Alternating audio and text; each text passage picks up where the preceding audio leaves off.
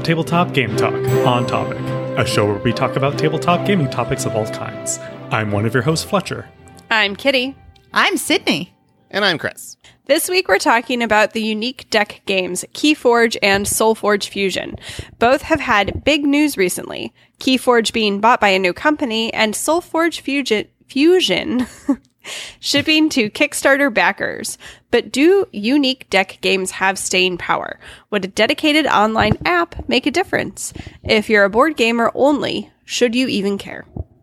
Yes, I promise. But first, as always, a thank you to our Patreon friends of the show Adam Harrison, Miles Clark, Sahara Wentworth, and the Gift of Games in Grayslake, Illinois. Huge thank you to all of our other patrons as well. Um, yeah, for those of you who did not join in our live recording, Mondays, 8.30 Central Time, you missed a tour of Kitty's house. And yeah, I think that that by itself is a reason to join us. Join us I- live If that was a tour of my house, man, the, I mean, you guys saw like the grossest two corners of my house, but like, I'm not saying it was a good tour. I'm just trying to like throw things out there. Um, but if you can't join us live, you can join our Discord. Uh, link is in the show notes, and you can join our BGA group on Board Game Arena. That link is not in the show notes. Actually, it kind of is. It takes you to the group, and then you have to message me or Getty19, and then we will send you an invite, and then you can join the group. We're up to 95 in that group right now. So it's growing, and that's partly due to what we announced last week that Kitty decided not to be here for. Um, which is TGTCon, which is happening at the end of this month. I should know the dates. I should have written them down. August 27 and 8. I'm doing that off the top of my head, but it's the last Saturday and Sunday of the month. Yes. And all right, excellent. And everybody should do this. Um, not everybody, but at least the people that are cool. So if you're cool or not cool or want to hang out with people that are cool, Also, it's it's online. here. Oh, it is online. It's on Discord and it's on Board Game Arena. So it's super easy. And you can just show up for a game. However, I did promise door prizes last week. Uh, Kitty, do you remember what those door prizes were? um, I heard physical games, I heard BGA memberships, and I heard T-shirts if somebody can figure out how to work graphic design. I'm I'm actually impressed because that was more than I thought. Um, I yes. only listened to the episode this afternoon because I knew I was going to get quizzed on it. and I Well, all of listened with my kid, and since he's met you guys both in person, he's like, "Hey, that's Chris and Fletcher. They're my favorite guys," and it was real cute. Aw. I'm his favorite. I, I always this. Yeah, you are. You're the real I can- favorite, but Chris was in the same podcast, so he got included. That's just true. because. Yeah. I got favorite by association. I can live with that.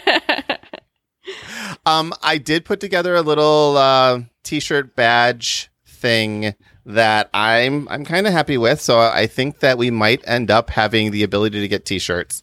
I will do look into it more this week as far I as like, have to have a nice chance vendor. at least to try to submit my design. Fletcher was like, "Oh, Kitty can do it," and Chris is like, "I don't think she can." So now I'm like, I "I, don't- well, I have to at least try." All right, you have you have two days. Um, actually, you probably have more than that, but you have some time. Um, Make a blue Just theme. blew a fly, the three of you. Yeah. it has to be something s- like I. c- Oh, you show me what you got, and and we'll Show me what I you've have done. ideas. Jason Jason sent me something too.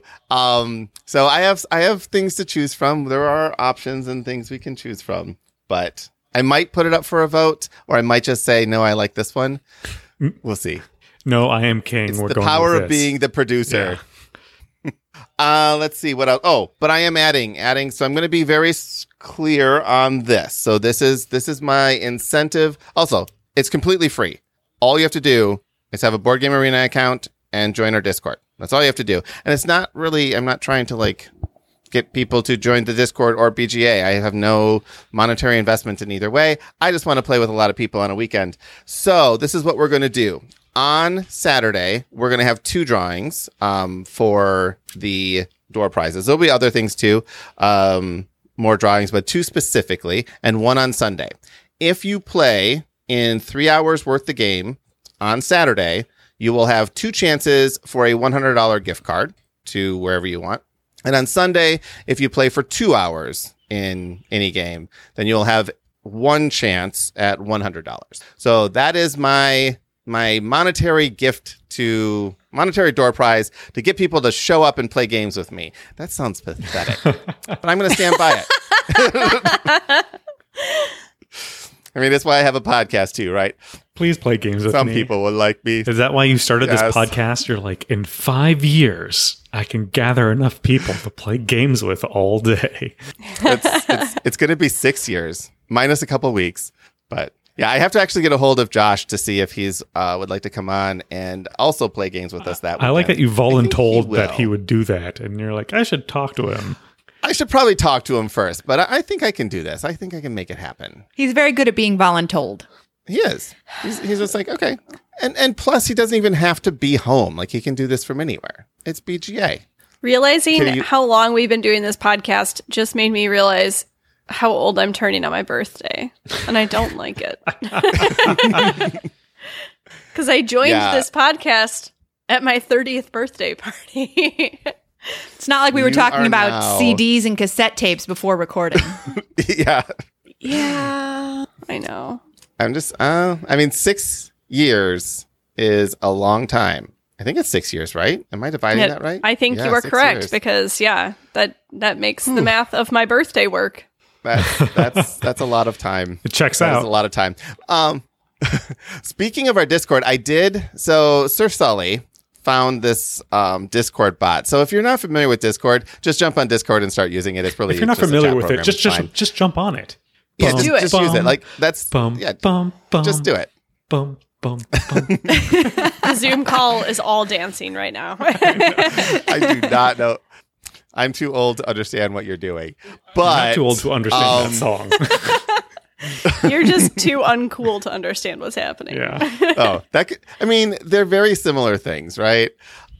I, yeah, but anyway, I installed a new Discord bot, and Fletcher, this might even get you on Discord. I don't know. It's called the Epic RPG bot, and I am too old. Like most of the people I'm going to say this to will have well. Most of the people listening will have no idea what I'm saying, but I used to play MUDs back in my oh, college. Oh yeah, days. I know what muds are. So these are basically text based online role playing games. And this bot is essentially a mud. And you're going around and you're, you know, it's, it's, you're not doing like north, north, south. You don't have to do that part. They get rid of that piece.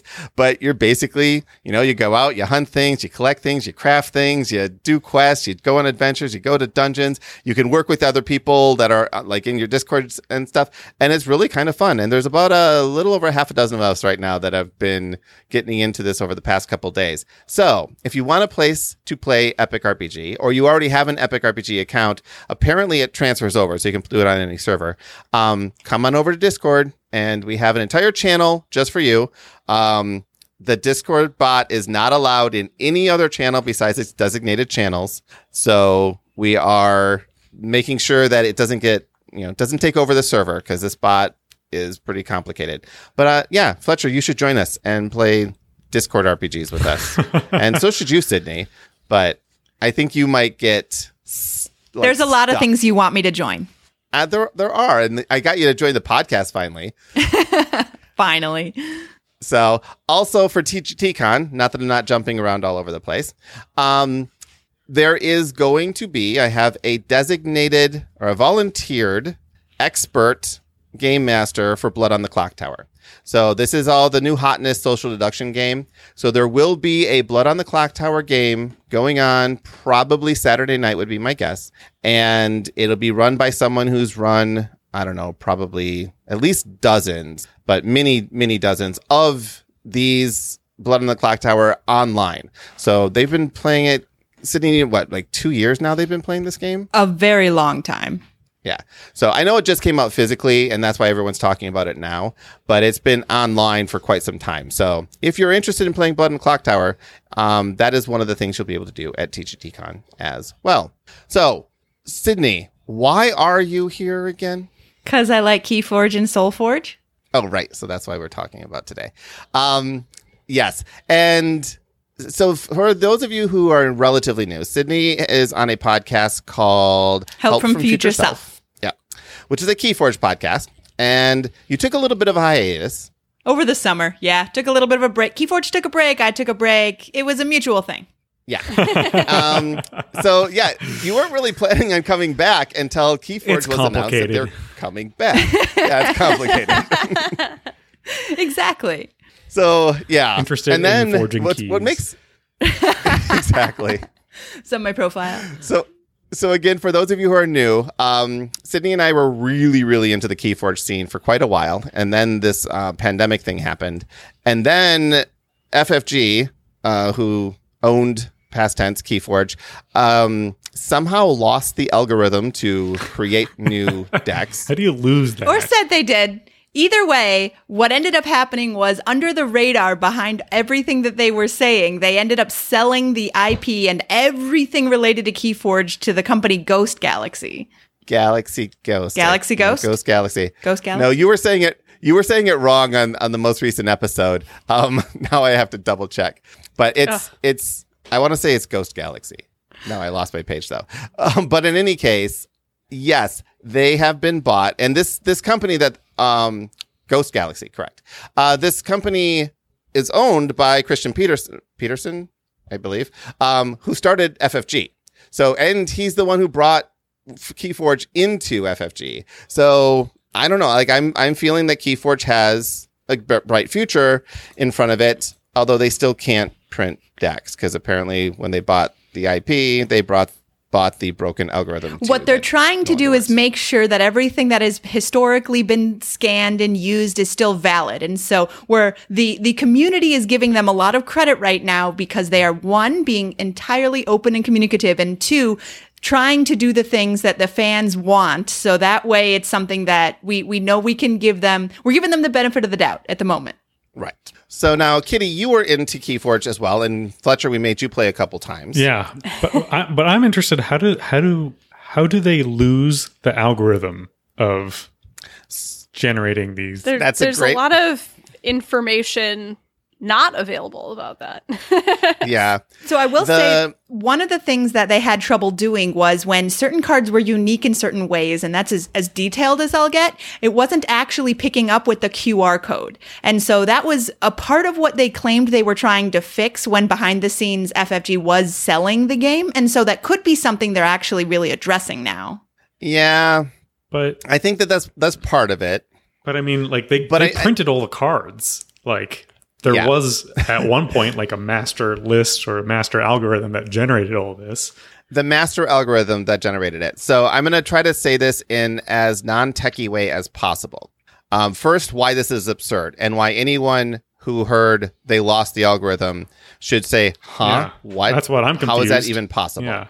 So in the coding world that Fletcher and I live in, there is this concept called source control. And we do source control so that we don't lose algorithms. Um, and an algorithm is just a computer program. It, there's nothing special about it. Um, you could call it the logic of a computer program if you wanted to. But in any case, um, it should be impossible to lose something that is the backbone to an entire product line. Like that should just not be possible. In order to have lost something like that, and put that in air quotes, you have to. I mean, it's just it's just pure neglect. You would have And so I don't many know who other was things respons- that are bigger problems in that case. It's like, oh, Yeah. GitHub is like down, the internet is down. You know, we're at war with It would- Martians. yeah, it'd be it'd be the equivalent of yeah, the, the Martians taking over the internet. yeah. Well, trust Um, me, from the fans' point of view, there was enough else also wrong with the way FFG was running Keyforge, which why, which is why we are so happy they are no longer. Exactly. Sure. Um, but just back to the algorithm thing for a moment. The front runner theory is that they were targeted with um oh what's the what am I thinking of the, that encrypts all your data ransomware. Yeah. Oh. That And- was the, the rumor that I heard.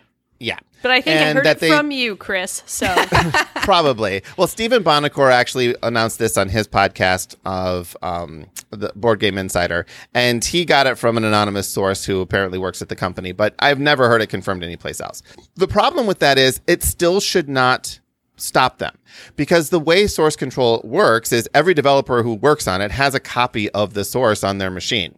And yes, you might get targeted and your main server might get targeted, but you should still have a ton of copies of the code wherever you're at. So there's more to it than that. It's possible that just the way they were, a lot of the game companies are a little bit overcautious on how they uh, store their source code and that type of stuff. So it's possible that they're like, no, this just exists on one server and you have to check it out and then check it in and then you delete it from your machine. I don't know. Maybe it only existed on work computers and all the work computers got encrypted all at the same time. Whatever it is, they stopped being able to generate decks. And so they had to rewrite the code from the ground up. So, And coming f- from a place that has totally forgiven them, I feel like people like me will take what they say and not understand it to the level that you do. And I'm like, "All right, cool. I trust you guys." And they they ga- they they used up a lot of credibility saying that and having people like me believe them. Yeah, it's Yeah. it's like I mean, "Oh, it's- I lost my ticket at the coat check. Like, can I? and, it- and it's like, what? Like, How do you lose So, well- that? The moral of the story though not the moral but the point of the story is keyforge died. Like it was gone. Oh, yeah. and they they had a set that was all designed and ready to print but they couldn't generate any decks for it. And they announced kind of midway through the pandemic that hey keyforge is on hiatus. We don't have anything that we can do anymore. We can't make decks. You can still scan decks. Um, all the decks that are currently printed are still valid. They just can't you know make anymore now depending on where you were on the spectrum, you could be like, okay, this is just FFG's way of killing Keyforge and trying to save face, or this is FFG's way of, you know, killing Keyforge and maybe everyone forgets about it. But they did come back and say, okay, we're working on it. You know, we're, we're in the process. Then a couple months ago, um, actually not even that, June 21st is when this was announced. Keyforge was acquired by Ghost Galaxy. And suddenly everyone's talking about Keyforge again because they are investing in this IP. They took all they own I, the whole IP, um, any code that what is being created or whatever. They own all of that. They own everything, and so that is a great sign for Keyforge. Somebody, a a company with someone at the helm that has been in the industry for two and a half decades now, maybe more, um, feels strongly enough about the game where they want to bring it back. Now, they're still saying don't expect any more decks until like January, first quarter next year. Um, but they will be at Gen Con and they will be doing well through and they're supporting another group that's putting on Keyforge events. And so they're there supporting them.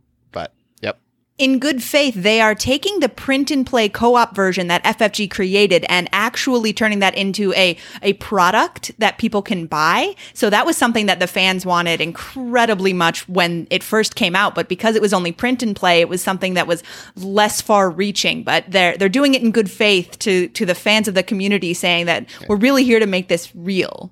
Yeah, so they're they are generating a product, and honestly, we'll talk more about the co-op product as well because I think that this is going to be setting itself apart. But at the same time that KeyForge was being announced that it was coming back, SolForge Fusion, which is another unique card game, also designed by Richard Garfield, who so Richard Garfield designed KeyForge, SolForge Did he Fusion, ransomware his own um, algorithm? ransomware his own algorithm Maybe. Um, Magic Net Netrunner. He's done he's done a lot of card game. He's done a ton of board games too. Um, this this game SolForge was a game that came out, and I'm going to be a little bit of history on SolForge because a it's Keyforge and SolForge designed by the same guy, a decade apart from It each is other. SolForge Fusion is the Yes. whole name, correct? Yes. Correct. But, let's Chris can't be bothered to say that all. So No, let's talk about SolForge for a moment because we're going to talk about SolForge because SolForge Fusion is a new version. it's different. Okay. Yes. So SolForge was a direct to well, it was actually app, PC, it was everything. Um, digital card game. And it was designed in a way that says, hey, look, there's lots of physical card games out there. We want to design a digital card game that you can only really do digitally. And this is Stoneblade. They're the same um, company that does uh, Ascension. So they've, you know, and around the same time as well, they they did both of these games. Um, So the way that this game works in general is whenever you play a card, there's it's a lane based game, so there's five different lanes you can play creatures to, um, and there's also spells you can play to modify these creatures. Whenever you play a card, it either goes in play or goes away if it's a spell, and an upgraded version of that card goes into your discard pile. You'll play through five hands, so you draw five cards. You play any two you want; those two get upgraded and put in your discard pile. Repeat that process for it's basically multiple turns. We'll just say there's a bunch of turns, and your cards keep leveling up. It's that's a very difficult thing to do in a physical card game, right? You can't just level up cards in a physical card game. Um, it would be a pain in the butt. Also, the stats in SolForge ranged from one to thirty. So you could have creatures with like 28 health and 15 attack, and your health was like 50 hit points, and they're you're trying to knock yourselves down. So it was a very very fun game. I backed it on Kickstarter. It was one of the very first things I ever backed on Kickstarter. I played it at Gen Con when it first came out.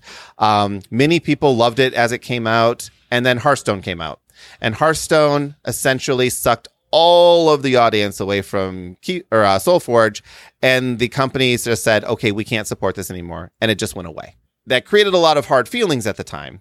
Ten years later, they're like, "Hey, we're going to bring SolForge back in physical form. It never existed in physical form before, and we're going to modify the gameplay so it works." Better in physical, and we're going to do a whole bunch of things to make it a good physical game. And we've been working with Richard Garfield. And oh, by the way, it's a unique deck game just like Keyforge. Keyforge was dead at the time when they made this announcement. I was dead at the and time. I looked at this dead at the time, and I looked at this campaign on Kickstarter, and I'm like 100% all in uh, because I can't really be 100% all in. That's a lot of decks. But I I basically said yes, I'm definitely backing this.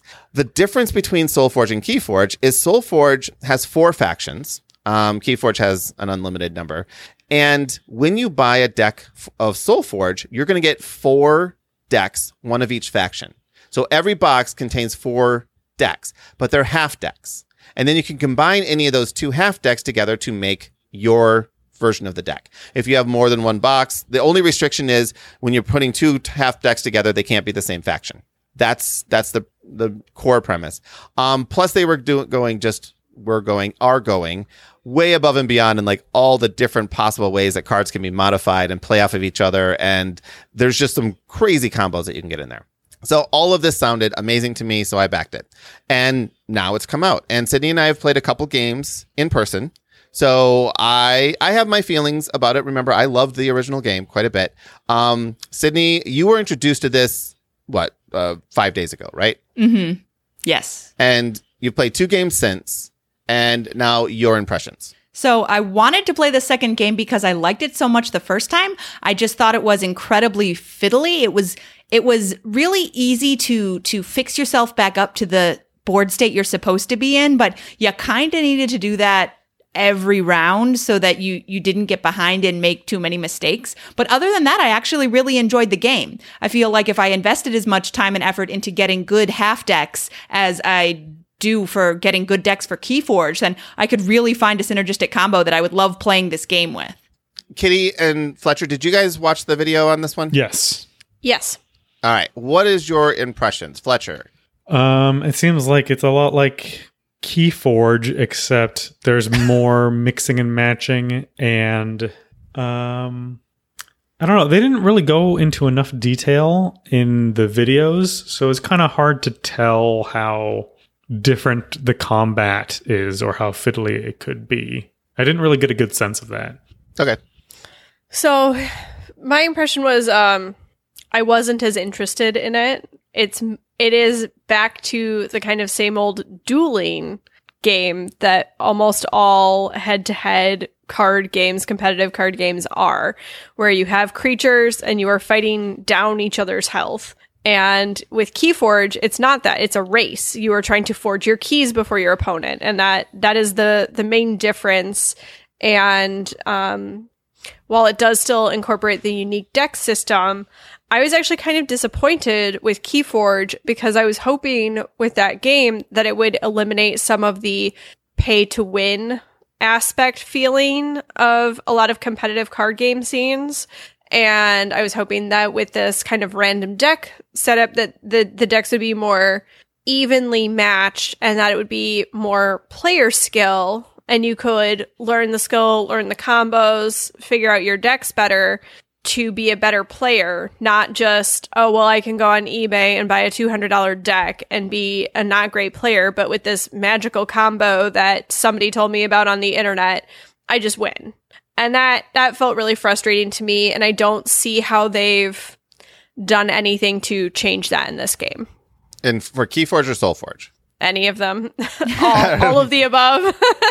Yeah. I will say something that I liked about Keyforge that I think SolForge would benefit from are the sealed way to play and that's mm-hmm. kind of how you introduced me to it chris. You just gave me some some random decks and said put two of these together and i i picked the ones i thought were cool and that was actually a really fun way to play because if i were to invest the time and energy and find really really good decks this could be a a very much a the more time and money that you invest the the more you're just going to blow the opponent out of the water. Yeah. I will say my biggest thing that I like from the SolForge concept is the half decks. I think that that by itself kind of a- creates an after Yeah, kind of kind of a unique thing. Yeah, and it creates an aftermarket that KeyForge just doesn't have. Um, you know, Kitty mentioned you mentioned you know the two hundred dollar deck. There's not a lot of those out there, right? There's it's very rare to find a deck that people are willing to spend you know any significant amount for. And I don't say that because I think there should be crazy prices. I say that because a competitive card game, and both of these games are trying to be competitive card games, in order to stay healthy, you have to have a healthy aftermarket. Otherwise, you're just spending money buying things that you really have no way, they don't have any value, right? A Keyforge deck is worth more before you open it than after, in almost all cases. And you don't really want, that's not a healthy aftermarket. It doesn't keep you know, we could talk about Flesh and Blood in that same way too, but um, that's a completely different topic. I have some videos. I was right. Everyone else was wrong. I have videos to prove it. So I won't talk about that too much. But So are Um, most decks Soulfor- of cards, though. Like if you have a pack of unopened Pokemon cards, it is probably worth more than opening it. But if Well, you, there are enough packs out there with enough good cards in them, like there are enough decks out there with enough good cards in them, that those are the ones that are brought to competitive settings. Yes, but with a, a key or a, a Pokemon card or a Magic um, card or even Yu-Gi-Oh, there are cards in there, and they're not super uncommon that you can open and say, "Oh, this card is worth fifteen dollars." You're not going to see that with a SolForge or with a Keyforge deck, typically. Um, you might find, I mean, there are decks that sell for that much, but most of them sell for a buck or two. You know, once they're opened, they sell for a buck or two. Yeah, it seems like either they are, and like, you know, maybe my, my number was off, but it seems like either, you know, somebody opens this deck and they look at it and say, this is good or it is bad. And a good deck can be resold, and a bad deck has now become worthless. And there are more bad decks than good decks out there. I wouldn't even call them bad decks. They're they're still fun There to are more play. average They're playable decks. decks. They're average Yeah. decks. There's a ton. Uh, there are probably some really bad decks out there, which actually might be more valuable because if you're running reversal tournaments when you get to Keyforge, you might want to have a really bad deck that you're going to hand an opponent. But the average deck is worthless. That's actually a great exactly. point. Over the course of the pandemic, a lot of new variants for Keyforge came out where people were coming up with different rules or different restrictions on playing. And I can't see that for SolForge, where if the if you have a lot of weird ways or restrictions on your decks that make you pick those average decks, that still keeps them alive and, and gives them value and use for yourself, especially like if it's something as random as you need this this card in your deck, then if you only have a couple of decks with that card in it, then those are the pool you have to pick from. Where I don't see SolForge coming up with a lot of different changes or variations on how you currently play to make that more interesting. Well, here's the thing that I think SolForge has over Keyforge. And for the competitive and aftermarket, a half deck is just a half a deck. And you don't know that there isn't another half deck out there that isn't going to make this deck really, really good. It's the combination, is trying to find the two decks that work the best together. And that search means that every half deck you have has something in it that could be valuable to someone else who's trying to pair it together. Now, I've only looked at 12 half decks. And all the cards to me look the same. So another thing with these half decks is they have 10 cards in them. Um, so, and they're always unique. There's never repeated cards. It's just, there's 10 cards. They can be modified or whatever. Every, in, of those 10 cards, they have three levels. So there's 30 cards in a half deck, but you only ever play with 10 at a time. Um, so it's, if you're looking for a particular set of cards that are going to go well with yours. Like I have a half deck that has a lot of spell manipulation stuff in it. So I want to find another deck that has a lot of spells in it because then those two together are going to work well. And now I have one with the spells in it, but now I want to find something that's maybe tweaked a little bit better. And because I can take these decks and kind of swap them out and try a little bit of different here, a little bit of different there without changing the core deck, right? Half of it can just stay the same and I'm just swapping in other things. It makes that search for the other half a little bit more interesting. I'm not saying it's the, they're going to be like amazing values, but it's more interesting to try to find that combination. It's just enough of the deck building to come back that someone I don't want to build decks, but being able to find a deck that works well with something that I like, that to me is actually kind of fun. And I think that that's the one thing that drew, drew me to SolForge Fusion more than anything else was this concept of, oh, I can just mix these two things together. I think that's really great. How long have you had to play this game? Five days? Oh, Give. keep in mind, there's I, I have more things to say about it. Okay, Um, because I, I think, you know, give it a couple months, people will figure out the combos. Oh, you don't need to have any of these decks to mix together. You don't need to find this deck and this deck. I need to find the counterpart, this beautiful soulmate to the deck that I love. No, it's going to be what goes online. Somebody's going to say you need this combo to win. These are the four decks, the kinds of decks that have them. This is how you get it. And there are going to be other people who find other ways, but there will be the meta game of these are the cards that you need. These are the kinds of decks that you have them. This has become the competitive scene. Yeah. And I see Sydney And- nodding at me. yeah, no, no, and I I don't necessarily disagree with you. I think SolForge Fusion has other problems on top of that.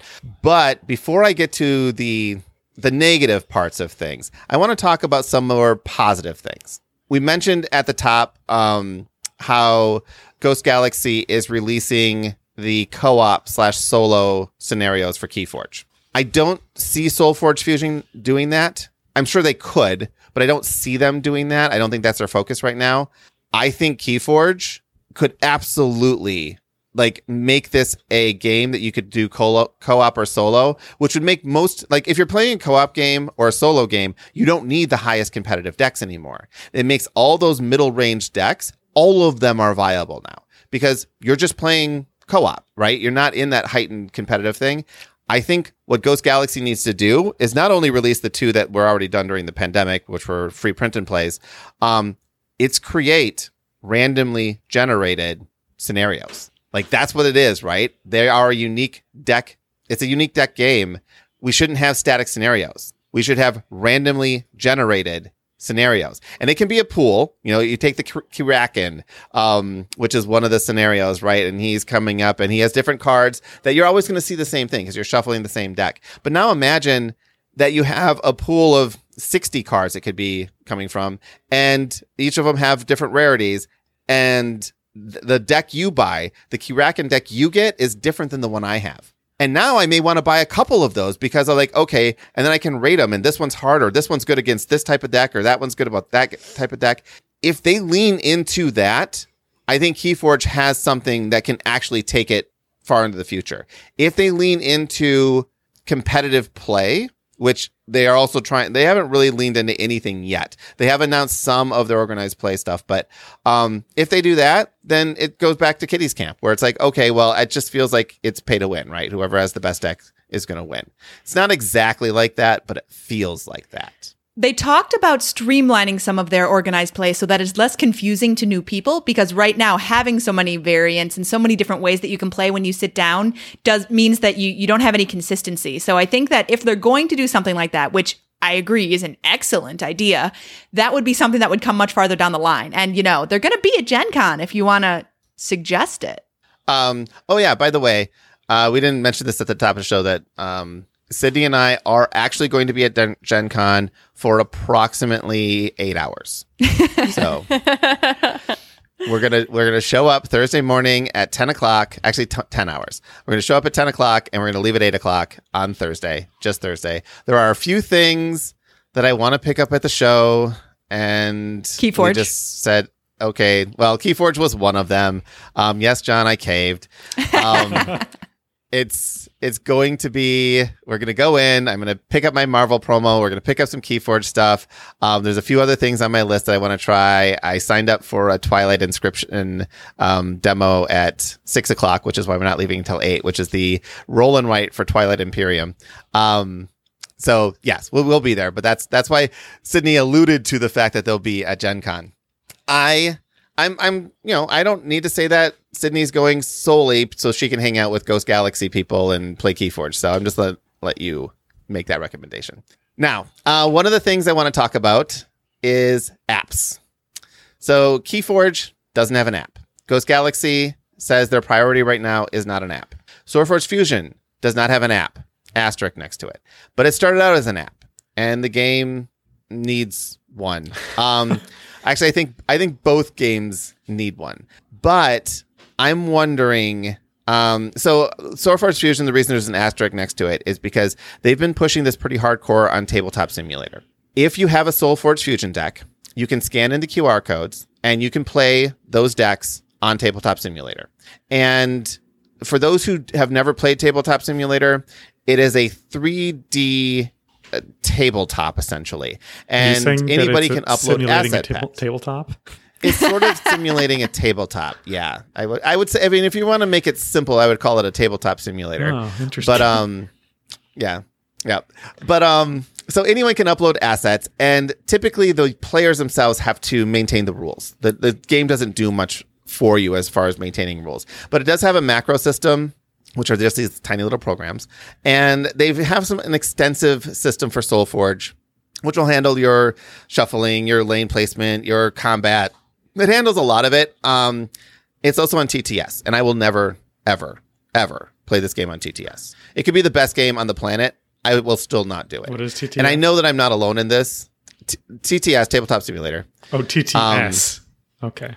Yes. I thought you said F. And yeah, you have to have Steam. You can only play it on Mac and PC at the moment. Um, and I just I hate TTS. I hate everything about it. I hate the interface. I hate everything. I'm glad to the people who like it, and I'm glad it exists. But it's not a casual gamers platform, and it will not bring in people to play this game.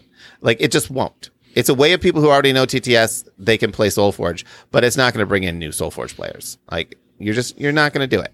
Uh, so it needs an app, but they had one before, and they're not like they're like, look, it was too expensive. This game would have to do incredibly well for us to be able to create an app and maintain the, the support for an app. I don't ever expect it to happen. I think they're just going to lean into the TTS thing and and call it a day. So we'll see. What about splitting benefit. the difference and having like a browser interface, like not tabletop simulator, but like a browser interface that was simply a, a, a website? I'd play it there. If it was if it was officially supported. If it was a browser based site, I would I have no problem with that. And But you're still so- that's still like an app um, essentially. You're like already there. Right. But it's a little bit cheaper to do in the browser. Um, simply because you can write it once and it'll run every place and it's you're not people aren't really expecting the same level of interfaces of like a iOS app or something like that. This app was gorgeous at on its time. Don't get me wrong; they did a great job with the app. Um, and then Terrence mentioned, and Sydney, I know you would mention too. The Crucible is where you can play KeyForge online. It is not officially supported. Another thing I would love to see Ghost Galaxy do is acquire the Crucible online. That is a very it- common thought amongst the Keyforge community. It is absolutely something that FFG let it go under the radar because it kept Keyforge alive during the pandemic. And so a lot of the community feels like the the the fan base owes Keyforge owes TCO a lot for keeping Keyforge alive and that's why it still exists. We don't really know what the interactions yet are going to be between Ghost Galaxy and TCO because it's not been established yet. Yeah. TCO, The Crucible Online, which is thecrucible.online, um, where if you want to play Keyforge, you can go there now. You can play completely for free. It is fan made, fan run. Um, no company has backed it, and no company has sent it a cease and desist, Right. as far as I know. So both of those things could happen. And and honestly, SolForge Fusion could potentially fall in that same category as well. There's some stuff that SolForge does that Keyforge does not. And in SolForge Fusion, not only are the cards randomly put into a half deck, the cards themselves can have random modifiers applied to them as well. So you could have a particular card that has a modifier on it that literally doesn't exist in anyone else's deck. Eventually, that random combination will appear again. But since there's rarities to the cards and rarities to the modifiers, if you get like a ultra rare card and with an ultra rare modifier, you probably are the only one that has that card. And you can tell because on the bottom right corner of every SolForge card is a stupid number. this is where I get a little salty because I'm about to go off on SolForge Fusion and just Stoneblade in general. On on, I'm actually having a hard time not to swear. I'm so angry about it. So Tell me why, Chris. but in the bottom right corner, yeah, I'll tell you why. This is not why. This is just an example. On the bottom right corner of every card is a number. And I asked Sydney, I said, Sydney, what is that number? And she gave me an answer. And I was like, no, try again. And then she got upset. It's like, well, I don't know. What's what's the number? I'm like, that's what I'm asking you. This is a usability test. There's a number here on this card. Tell me what it is. I know what it is. Nobody in their right mind would ever come up with what it is. Um, Fletcher, there's a number, bottom right corner of a card. There's 10 cards in this deck. Uh, two of the cards, the number is 14. The other eight cards, it's some random number between 1,000 and 10,000. the same, What is this number? it, the two cards that have the same number are they the same card? No, completely different cards. Uh, I don't know. You can play along at home too. Miles Miles is guessing rarity. So rarity is the closest answer to it.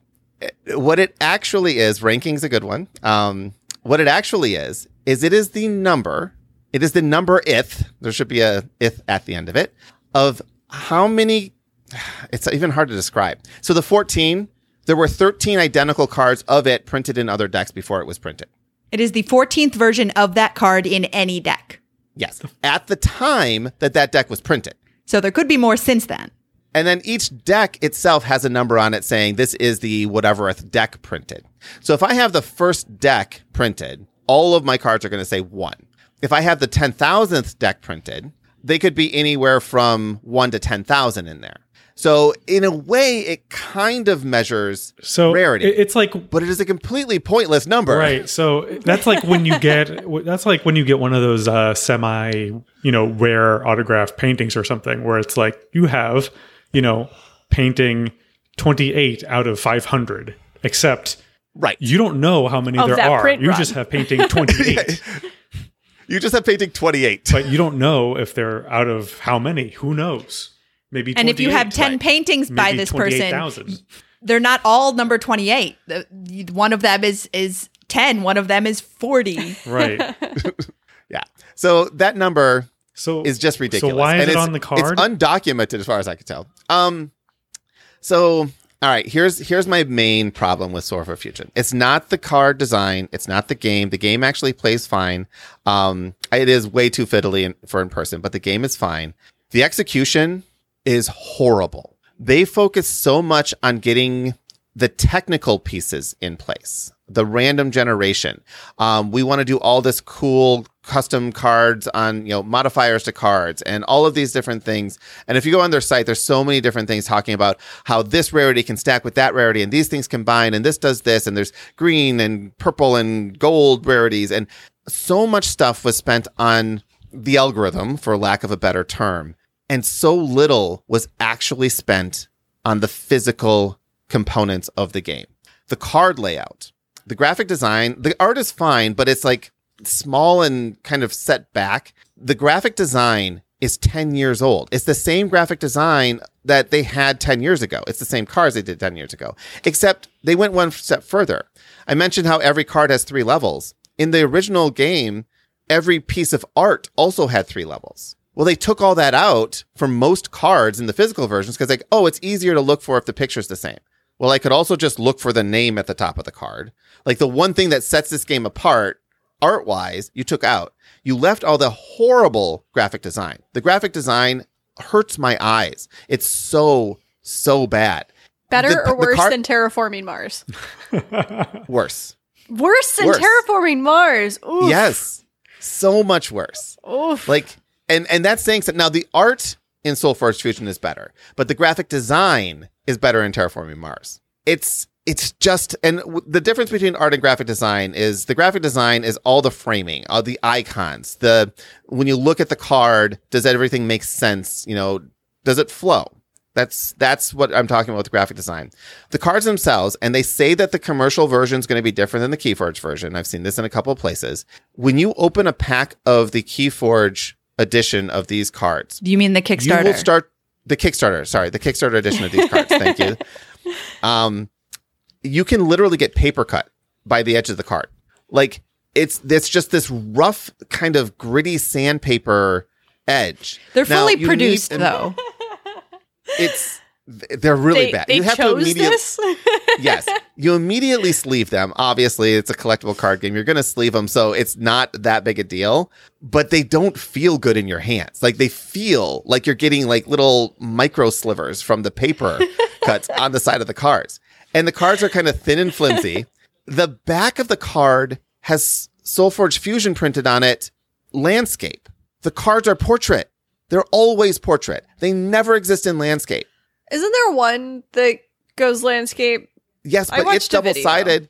It's double sided, and on the one Yeah. side it has the deck list, and the other side I it has the I character. tried. It's the only card that goes landscape, and it doesn't have the the twisted. It's just Uh, Terrence mentions some sloppy sloppy arse nonsense. I inserted an R in there. It's it's so disappointing because it, there's so much potential with this game. It's just so disappointing. Not to mention, it is fiddly. Like I spend as much time thinking about the game as I do searching for the next card and remembering that as soon as I play a card, I have to pick up a, a pile of cards and find the next one to put in my discard. I think that that can get overcome with just, you know, muscle memory playing it out. Keyforge was a tricky one to learn how to play at the beginning too. Um, Just like remembering to flip your keys once you forge a key. It's it'll it'll get there. Right. So that's fine. But then we were playing and when you have two we had we had literally creatures with and this is our second game with four 10-sided dice on the creature to try to track their current attack and and health values. Now, that by itself is annoying, but then you have some cards that reference if the card has less health if if the health is less than whatever, right? It's basically like if this if the kill a creature who has reduced health. Well, the only way to know they have their reduced health is you have to move your dice to see if the health on the die is less than the health on the card. And so it's it's just so fiddly and cumbersome. And I I, I really just wish they didn't take the thousands. Yes, Miles like sounds like a great computer game. It is a great computer game. and they took the hundreds of cards that were designed for the computer game and they just ported them over. Mm-hmm. And they could have done a pass. They could have said, look, we have health that range from 1 to 30. I think 30 is the highest I've ever seen. And attacks that range from 1 to 30. And we have all these modifiers. Let's just divide everything by 3. Let's just make sure that nothing ever gets above 10. Let's make a rule that you can never have more than 10 attack or 10 health on a card. If we're going to have this it'd be a physical version, let's make it so that the physical version doesn't become unwieldy. And I know for a fact that they did test this in in in paper. I've seen many people, you know, pictures of it, but I know for a fact primarily that playtesting happened on Tabletop Simulator and these issues just kind of wash away if you're on the computer. So mm-hmm. anyway, that is my venting is going to stop. I do think SolForge Fusion is a good game. It has potential. I know for a fact we're going to be playing a lot more of it. Um, we might play a lot more of it. We might play some more of it. I I have a lot of sealed decks, and again, I love the I love the distribution model. In any, you buy a pack, and I think they're thirty dollars retail. You get four half decks. That's six different decks inside of that one pack. Like I love that. And then if you buy another one, you're multiplying that on top of the like you you get crazy combo levels really really fast. Love that. A sealed tournament, awesome. Here's your four decks. Evaluate which two combos work together and play. Right? You don't Keyforge is you get three decks and you evaluate which deck you're going to use. I love that. I love so many things about SolForge Fusion, which is why I'm so angry about the half-assed development and production of it because I'm just so disappointed in in how it came out. Um, also, update the iconography. We're we're in a different age. They've been working on Ascension for so long. I just I maybe they don't have a graphic designer anymore. They just use the same thing over and over. I don't know. What did the board look like? You said you played it before. Like, did was there a board the way that we have one in front of us, or was it just the cards were out there in the app? In in the app form so if you have the play mats or if you get the starter kit you'll have a play mat that have five different lanes um so that's one of the things that's nice about uh, SolForge fusion is you can only ever have five creatures on the board keyforge can get crazy like you can literally have 20 well you can literally have 36 creatures on the board um i've never seen a deck with 36 creatures but you could have that right There's a there's an algorithmic limit. I forget what it is. yeah. But SolForge has five lanes. If you have five creatures out and you want to play another one, it's going to replace one that's there. And so that keeps things limited and actually works really well for an app because it's five lanes on the app. So the app would look the same way. You each had your lanes, you played your lanes. Um, there's lots of you know effects and stuff. You it did obviously didn't show your discard pile as like a stack of cards or anything like that. Um, but you always had a count of what it was. Honestly, I played the game for two years. I never understood how the cycling worked. I never understood when my leveled up cards were going to come back to me. I just play. I wasn't competitive. I wasn't very good at the game, but I'm like, oh, in the physical version, I understand it now. At least I understand what's going on. You need but to. um, yeah, you need to because you you are cycling your cards. You're drawing. You have 20 cards in your deck. You're going to have three hands or three turns. They don't call them rounds. They call them turns, but they're really rounds. Uh, where you're going to draw five cards. You can play any two. There's no mana, just like Keyforge. And then you discard the rest and draw the next five. You do that three times, which leaves five cards that you're not going to draw. Then you shuffle your discard pile and your draw pile, and then you advance the level of your archon or hero or whatever they call them. And now you have a special ability available to you. And now you're drawing from the next set of decks. You do that four times. And at the end of four times, whoever has the most health wins. And after each turn, we inserted our own step of counting and making sure we added five cards to our discard pile each time. Because if you didn't, that would be the time, the easiest time to correct ourselves. Yeah. So if you forget to upgrade, update, or if you a creature's killed and you put it into your discard pile instead of your banish pile, then your card count is off. You're like, okay, what did I mess up? So there's there's these different Seems checkpoints. kinda Again, that's more muscle memory than anything else. It is. It is fiddly. It's kind of fiddly. Keyforge is kind of fiddly too, though, and that's why I'm like, I don't want to give it too many notches for the fiddliness of it, because every game like, is fiddly. Keyforge kind of like it eased us into the fiddliness. There were different cycles that came out, and the first one it was more straightforward. There were not as many abilities, and it like honestly, it lost me at some point by just adding too much fiddliness to it at a time when I was pregnant and miserable and couldn't handle it. And I and feel I you. felt betrayed. yeah. One of the things that Keyforge does with its mechanics is it won't reintroduce old mechanics. It will just pull forward cards from previous sets. And so something like Ward that came out in the third set, that actually hasn't been given to many new cards at all. It just simply is if a card is reprinted in a set from the third set that has the Ward mechanic, it'll be in your deck. So there are mechanics that it forgets faster than you wish it would that maybe like trickle themselves into new sets but once you add all of those together and and have to remember them because let's say you're playing someone from that's playing a set from a different uh, a deck from a different set that just adds all together and that that creates the crazy Yeah. Yeah, because it's not just knowing your deck, it's knowing what your opponent is going to do. And that's part of being a competitive card player that I was not as prepared for before I got really into Keyforge was, you know, I knew I had to know my deck backwards and forwards. I had to be able to play everything I need to know. I need to be able to defend my cards, but I didn't know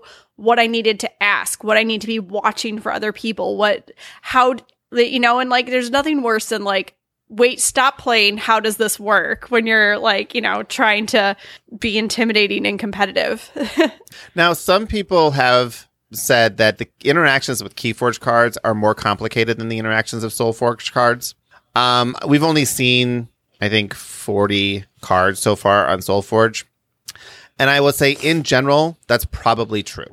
Uh, SolForge their modifiers are usually modify health or attack. Um, you know, move the car to the front or the back, do damage. It's there's relatively straightforward things. It's the kind of like the timing of when actually there is no timing either because when the five lanes attack, they all attack simultaneously, so everything just happens all at once.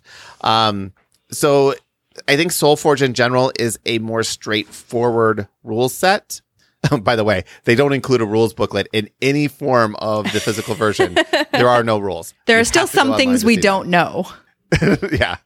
So, um, there is a rules PDF online now, but it's, yeah, you have to go and find the rules, which I don't think is a bad thing. Honestly, I think for a collectible card game in general, I think keeping a living document for rules is the best, but I kind of like Keyforge's way of doing it, of saying, okay, here's a quick leaflet of rules. So you at least have something to start getting you to play. There was now go no follow up here online. Yeah. Yeah. Yeah. Yeah. At least like put something with a QR code in there. You're you're punishing This Yeah. will take you to the rules. you're punishing the impulse buyer. That's like, oh, this game looks fun, and then you open it up, and it's like, there's no rules in this. Yeah. What do I do with this? I think- Yeah, I don't even think there is.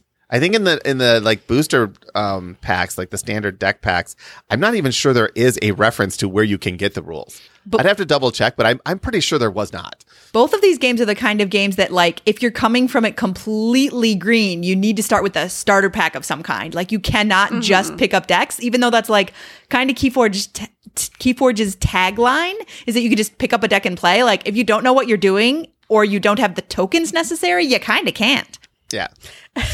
I will always remember playing that first Gamehole Con when we went and we got our decks and we were playing with just like whatever bits of other games we had lying around Skittles and Cheerios and whatever it was because the starter we didn't have starter packs yet. All we had were these decks that we got from playing at the event, which was ridiculous. Yeah.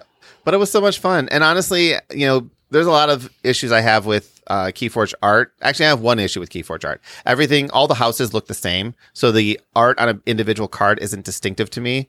Anything Sanctum, I can tell you, I can look at the art and say, this is Sanctum, but they're so similar to everything else in Sanctum that I can't tell you what in Sanctum it is. Yeah. Um, that's my only real complaint with the art there. Also, artifacts and actions are confusing as I'll get out when you first start playing.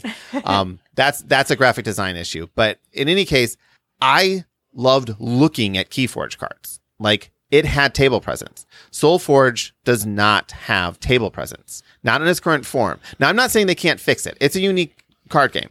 They can fix it. They can never change the backs of the cards um, because all the backs are the same. In Keyforge, they could completely change everything. It doesn't matter because every deck is self-contained. In SolForge, they have to be able to be merged with others. But here's my other problem: because of the, I think we're using the term crap ass, um, quality of the cards, you almost have to stick with that same quality. Otherwise, you can't shuffle two decks together because you can't shuffle a Keyforge or a, a SolForge from the Kickstarter deck with a SolForge commercial if the commercial cards or the retail cards are way better quality. You can. You just have to say, okay, Now cards are only sleeve 'em. Legally. Yeah, they're only legal if you're sleeved. Now, Magic does this. You cannot play in competitive events without uh, sleeved cards. Keyforge And does too. Keyforge does this I was gonna for say. any yeah anything outside of the store. You have to use key sleeved cards. So I don't actually mind that from the competitive side of things. But most of these games are played kitchen table. Most people are not sleeving their cards. Like Doug, one of the best Keyforge players I know, only sleeves the cards reluctantly, like he has to. Otherwise, when he's I just have playing to. with and he'll sleeve Yeah. them some cards upside down so that you don't know which way you need to pull the card out of the sleeve. Yeah.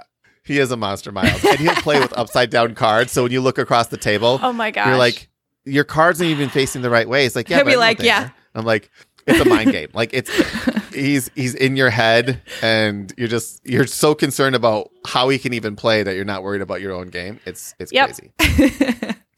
That was the best man at Spencer and I's wedding. Is this monstrous human? I also love about he's the also back. the nicest guy you'll ever meet too. But Oh my gosh. Yeah, he saved our wedding. So, Yeah. you know, story for another time. But yes, Yeah. Doug is a great, incredible, monstrous human. He's also so chill that like you can't. There's no mind games with him while you're playing. He's just sitting there hanging out, beating your butt. And Yeah. he's probably not wearing socks yep. ever. But Poor Doug. Yeah. He's, oh, he he's knows. awesome. He knows. All right. All right. So, final question for this podcast um, to try to like put some board game stuff into this as well. Not that every podcast has to be about board games; it doesn't. We Um, could just do an episode about Doug. we can do an episode about Doug. just next week's episode, Doug. Doug. The mystery that cannot be unraveled. So when Fantasy Flight Games put out Keyforge, they actually released a, another unique game before Keyforge was released, and this was called a really bad board game, um, Really something bad Discovery board or something like. that. Yeah, it was RBB? So it was what they tried to- panned. Yeah, what they tried to do was say, okay, we're going to make this board game and it has unique cards in it. It's like it's a unique every board game's going to be different when you open it up. And what would happen is you'd had five different um I think quests or scenarios in it. Those would be random. And then the cards that went with it went were random and it essentially had a whole bunch of random things that came together that made a semi-coherent board game. Two problems with this. One is the game had no coherent story because it was all random. And two, Discovery lands unknown. Thanks, Joshua. Um, and two, you didn't feel like you had a unique version of the board game. You felt like you had a part of a board game because they were also compatible. You could like combine. Joshua's showing us the game. Uh, I'm actually curious, Josh. Tell us, tell us, did you like it? Um, you can actually combine multiple of these, and I actually bought two of them. And you can combine them, and then you have a bunch of stuff, right? You have all this stuff that you can, you know, add together. And it just the game wasn't very good. The story was non-existent, and I, I always felt like, well, yeah, but I know how many different cards are out there. Why didn't you just give me them all, or put them in expansions, or it, it was it was it was lackluster. Now that's just my setup for. Do you think the unique gimmick, because it is a gimmick, and I don't, it's a gimmick I like. Um, do you think the unique gimmick could ever work in a traditional board game? Uh, I depends think the that the I think that the way it could be introduced is that an aspect of it, like a smaller aspect of it, maybe like not the whole game. There has to be a lot more that is like consistent and structured, but maybe like like they already do for SolForge and Keyforge, like a deck of cards in the game. I see that. Alright. Like essentially, honestly, it's like the co-op for for Keyforge, right? Where Right. it's like here's here's a scenario. It's going to be a random set of cards, but it's still a complete scenario. You can't mix it with other cards. It is its own complete scenario all in one. hmm Fletcher, you have thoughts? Um, I mean, I, I guess like D and D kind of does this, right? Like you you buy the player's handbook, you buy um, you know, Dungeon Master's Guide, and then you're off to the races, and then you want to like get the monster manual. You want to buy like Tasha's Cauldron. Well, of everything. to, it would be like this, and add on and add on. if you tied it to the unique model, if you take D and D and add it to the unique model, imagine that the monster manual came in a binder. I see. and a three ring binder. And everyone who bought the monster manual would get a different random set of monsters in there. Yeah. It doesn't work, right? You're like, no, I just want all the monsters. Right. Like, Now, you get get all dragons. Have fun fighting those. yeah. WizKids and Wizards of the Coast, they've done that with like, you know, their blind booster packs for um, their minis and stuff like that. It, it there is a model that exists out there like that, but it's not satisfying when you're like, wait a minute, I should just get all the stuff. Yeah, this could just be one complete game that makes sense as opposed to a bunch of broken games that don't make sense. Or not broken, but like Exactly. a bunch of like question mark games. Also, aren't there games out there where part of the game is generated by the user base? Like, I mean, the most simplest and silliest one that comes to mind is like Mad Libs, where like you start the game by asking the person words and they are generating it from nothing. And then like you have a whole story that's being told with these words. And so it could be like user generated as well. You could do that. Yes. Yes. But I, I still think I'm I'm trying to think of a way of adding the unique that unique deck piece to it, right? How do you make that unique deck unique? I, I mean, one of the ways you could do this is say, look, um, Charterstone. Charterstone is a game by um, Stonemaier Games. I should know this. It is a legacy game. At the end of the legacy game, you have a board that's unique to you. It's a worker placement game with a unique board.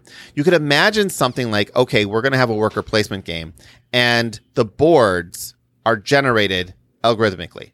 Every copy of this worker placement game has a different board. is that good or bad, right? Like, okay, that's fine. They're all different, Um, but So here's my my thought. Um, I don't think the worker placement game is a good idea because it like once again you feel like it, it what it comes down to is when it's randomly generated some things are going to be better than other things and you never want to end up with the the bad one especially when you're investing so much more money into a board game as opposed to a deck of cards. And so, you know, the suggestion of like these encounters for a game or something that goes inside a game, that makes sense because it's not as big an investment. Now, my thought of how we could get into the randomly generate not randomly generated but maybe like um, a more unique thing is what about um alba the open world storybook if instead of the choices you get you know branch off what you make and there's only four endings depending on what book you get there's 16 endings out there and your book is only going to have four of them.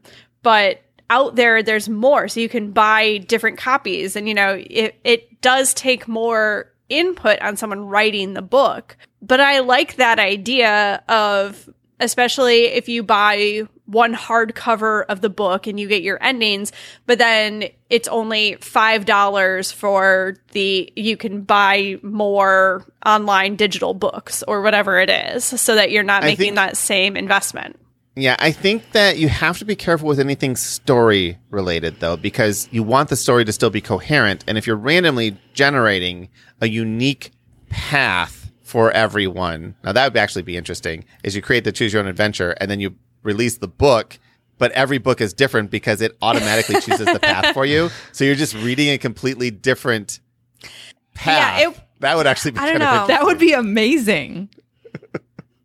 It's like, wait, you read this book too, but no, mine didn't. What are you talking about? Joe the camel? Huh? Who the can- Um, I don't know. It's the first character that came to my mind. Terrence mentions Why? a KeyForge version of a of a deck builder. I think that that works, except the deck builder. It has to do what KeyForge does. If you buy a deck, if you buy a deck building game right now, the backs of all the cards are the same. If you were going to buy a unique deck building game, the backs of the cards would have to be unique. You would have to make sure that you're not able to mix and match with other copies of the game. Otherwise, it doesn't feel like you have a unique copy. It feels like you have a partial copy.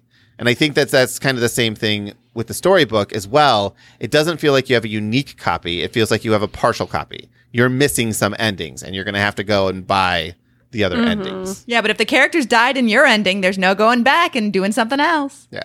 No, honestly, I would love to just like take a choose your own adventure and then have it follow every single path and then just generate every book from it and be like, all right, here it is. Some of the books would be like four pages long because that's what those your adventures would do. You fell into a cliff and die. Um, but that would be funny.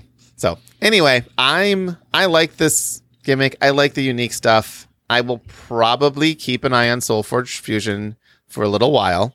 I want to see what they can do with the cards. Um, I want to see how they solve the.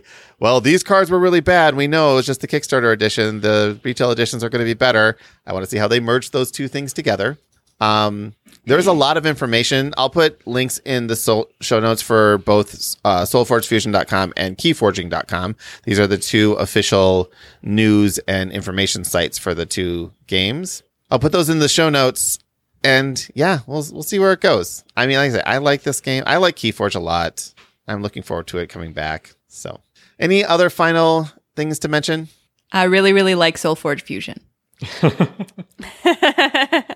Well, you're on a Keyforge podcast, so you're just gonna have to. It's all right. My co-host and I talk about SolForge Fusion when we stop recording. Yeah. Well, I will say that I've also heard people have the same complaints that I have, and that's usually followed up with, but the gameplay is just so good. It's not a bad game. It's not, the game is not what I have a problem with. It's the physical execution of the actual graphic design and cards. Not even the gameplay. That I can get over. The actual quality of the cards and graphic design. That's, that's where my main problem lie. This is 2022. Give us table presence. You cannot compete in a competitive card game market and look like the worst one on the block when you just came out. Like you have things like blood or uh, flesh and blood that looks magnificent it gameplay aside, whatever. If you walked by that game and you look down, you like you just want to pick up and look at these cards. And SolForge Fusion, you're like, oh, are you playing a Dead CCG? I wish. All right. On that note, don't forget sign up for TGTCon. Uh, link is in the show notes. We will be opening up event registrations next week. So if you want to run an event or sign up for an event, that will happen next week. Um, right now, I'm looking. I'm targeting. I want about a hundred people. We're a quarter of the way there. So sign up now. Otherwise, there's just not going to be enough events. Also, no, none of the hosts on this podcast have signed up. It doesn't count any of us. Of us. Um, also doesn't count a few other people. So we're probably around you know 35, 40 people signed up. Um, let's get to 100. Sign up. That's all I'm asking. also, I'm giving away money. All right. On that note, Kitty, take us out. Tabletop Game Talk is a proud member of the Dice Tower Network. You can be part of our live recording Monday nights at 8.30 Central or join our Discord to talk to us all week long. Both links are in the show notes. You can email us at feedback at tabletopgametalk.com. Hosting fees and giveaways are sponsored by our patrons. If you'd love to be one of these wonderful people, you can find out how by visiting our website, tabletopgametalk.com, and clicking the support us link. Or there's a link in the show notes too. Finally, a huge thank you to our current patrons. I know the beginning and end of this very well. Adam Harrison. Adam Harrison, Miles Clark, The Gift of Games, Sahara Wentworth, Jason Strong, John Lewis, Joe Hoover, Danita Hersey, Jim Conrad, Lightning Steve, Gary Bunker, Peter Fleming, Andrew Fayash, John Williams, Sir Sully, Matthew Droke, Jimothy, Paul Rom- Romer, Nicholas Lotz, Weatherman Keefe, Joe Punman, Le- Leanne Verhulst, Stephen Judd, Marina Stevens, Ben Gary, Sean Peck, Michael Yanikowski, Jeremy Fisher, Jason Marks, Christopher Dong, Terrence Miltner, Richard Yassi, Tolkien fan forever, Michael Findley, Stephen Falcon, David Radke, Brian Arnold, Courtney Falk, Ryan Ellett, Dan Seed, Darren McClellan, David Garner, Tony Simpkins, Jesse Wheeler, Charles Pearson, Agnes Toth, Ron Nelson, Aaron Moore, Don Gilstrap, Glenn Cotter, Aaron Solander, Adrian Dong, Eric Huffman, Jason Rodney, Justin Willard, Jerry Huang, and Sean P. Kelly. Wow, that was almost in one breath. Yeah. That was really good. She does circular breathing, It's so good. just like Thank Penny you to G. any- anyone who's ever been a patron. Your support means the world to us. Uh, until next week, keep playing games and having fun.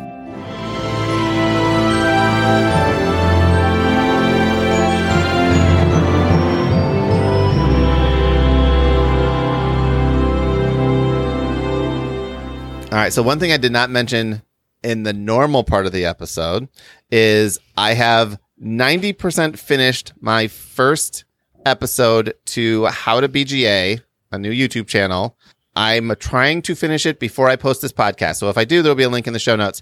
Um, and the first one is basically the introduction to Board Game Arena. So there will be no subscribers on this channel. Watch it, subscribe, and I will keep making a bunch of new ones and more. So yeah. Are you guys going to watch it? When you post it, All right. Are you going to subscribe? no, I don't subscribe to anything. You made me. Kitty, Kitty's, Kitty refuses. She's not even making eye contact. It's over a video, and she's like, she's just gonna stare at the wall, not She's gonna looking at camera. anyone. Yeah, there you go. That's a YouTube I- move right there. that is a Hand YouTube to the move. camera. John says you're all bad hosts. Now, my goal on this channel is to no, we're um, bad friends. It's different. That's fair. That's fair. Yeah. now, I want to put a lot of how to play videos on there and, you know, basically five to seven minute videos where take you from, I have no idea what I'm doing in this game to, oh, okay, now I know what I'm doing. Because so many of the games on Board Game Arena are taught from the physical form, which means you get a lot of information you don't need.